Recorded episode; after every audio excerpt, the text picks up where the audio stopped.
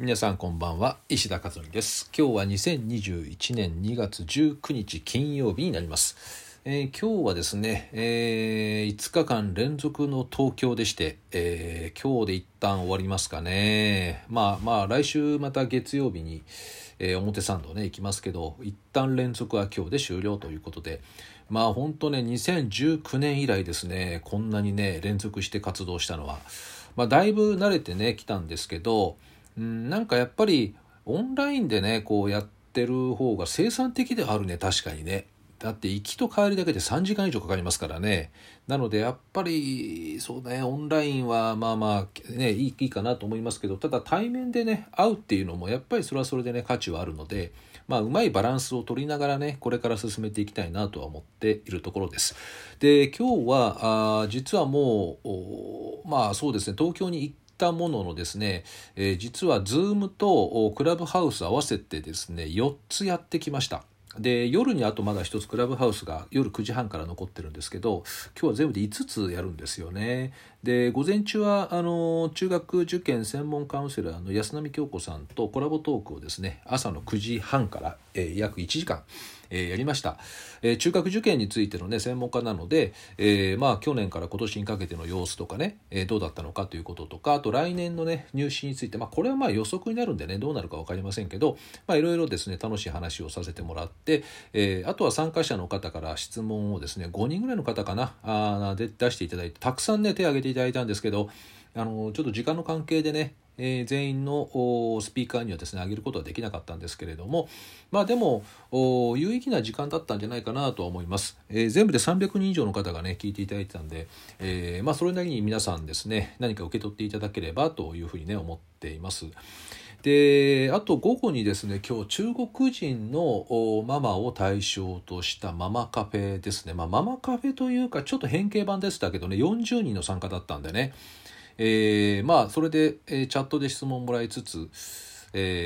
こう答えていくっていう形をねやってたんですけど、中国にいる日本人じゃなくて中国人ですね。だから日本語は全くできない、完全中国人のママさんでした。で、教育関係者の方でもありママでもありっていうね、方で、男性もでも数名いたかなという形で、なので、純粋なママカフェとはちょっと違いますけど、でも形式はねママカフェという感じでやってみました。で、全部中国語ですねやったのは。ただ私はね中国語できるんだけど、ママカフェやるぐらいまではちょっとねできないですよ、さすがにね。なので通訳を入れて、時折中国語をちょっと喋ったりとかしましたけど、通訳入れてですねやりました。で、そこでね今日は自己肯定感というお話だったんですけど、私がこれまでですね、集めていたデータによると、中国の子どもの自己肯定感は圧倒的に高いと。で、日本は圧倒的に低いというデータなんですよね。で、これもちろんちゃんとしたデータなんですけどね、それのずっとね先入観でね、これまで来てたんですけども、今回いろいろ聞くとですね、実は低い子多いっていうんですね、中国でも。それで中国って言ったってね13億人いる国ですからね、日本の10倍以上いるので、あと山間部とね沿岸部でも全然違いますから、一言でこう語ることはできないんですけど、で、今日はもう本当大連から、あと昆明と、それから浙江省とか、あちこちもうあちこちですね、中国大陸あちこちから今日はね参加されていたんで、ある一地域だけではなくね、結構あちこちのこう分散してそれぞれがネットで参加してきてたんで、ある程度はこう分散化はされていたんで、全体的なものは反映してると思うんですけど、でも皆さんねやっぱそういう意識があるようでした。それから、親の自己肯定感も低いっていうんですね。なんか日本と一緒じゃんと思ってね。それでどうやったら上がりますかとかね、そんな話もあったり、あと中国は実はね若年層の自殺率が高いということで今社会問題になってるってことも聞きました。なんか全然違うよね、聞いてる話ね、日本に入ってくる情報と直接聞くこととね。だからやっぱりこう現地のね人たちの話を聞くってすごく重要だなって改めて思ったんですね。で、ということはこれ中国でもママカフェ必要だよねってことを改めて今回感じたところなんですよね。で、質問もねやっぱりすごい多かったね。で、可能な限り答えましたけども、なのでもうその終わった後もですね、そのグループのグループが作られてるみたいで、そこで相当盛り上がっていたということなんで、これからですね機会があれば中国の、ママさんたち向けのママカフェっていうのをですね、やれたらいいなというふうに思っているところです。それが今日のブログに書いたところですね。で、あとはブログに載っけたのはまたあれです、感想メールをいただきまして、ママカフェに参加したあるママさんから1週間経って、良い変化があったので報告させてくださいということで、細かくですねいろいろ書いていただきました。まあ要するに簡単に言うと、親が変わると子供が変わるということを、実感しましたということで、こんな風に変わりましたというのをですね、細かく書いていただきました。まあ、詳しくはブ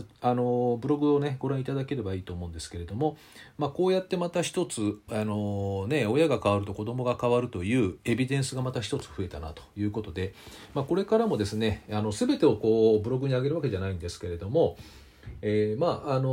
なんかシェアできたらこういうのを見て、あ、やっぱりそうなんだねっていうこととか、どういう行動をしたら子どもが変わるのかっていうことをですね、詳細に書いていただいているのがあれば参考になるかなと思うので、それをブログに今後も上げていきたいと思います。ということで、これだけ膨大な量があるんで、もうエビデンスの一つっていうふうにね、これも捉えていいのかなっていうふうにね、私は考えているところです。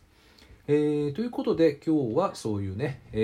様々なちょっとねお話をしてきたというところなんですが、あと最後にね、今日の夜9時半って言っても、この多分お話を聞いてるのはもう多分終わってると思いますけどね、今日の9時半の話は終わってると思うんですけど、一応言っときますね。今日の9時半だからあと3時間後ですね、クラブハウスで地頭の話ですね。地頭って要は頭脳のスペックの話ですけどね、これに関して、私がルーム開くわけじゃないんだけども、私の名前が入っているルーム名が、開きます。でいろいろ多分質問を受けながら、地頭をどうやったら上げるのかみたいな、多分それのね質問を私が回答することになると思うんですけど、よかったらですねクラブハウス覗いてみていただくといいかなと思っています。9時半から夜の10時半までですね、1時間ぐらいですけど、もしよかったらですね覗いてみてください。ということで、今日のブログ音声解説は以上となります。ではまた明日お会いしましょう。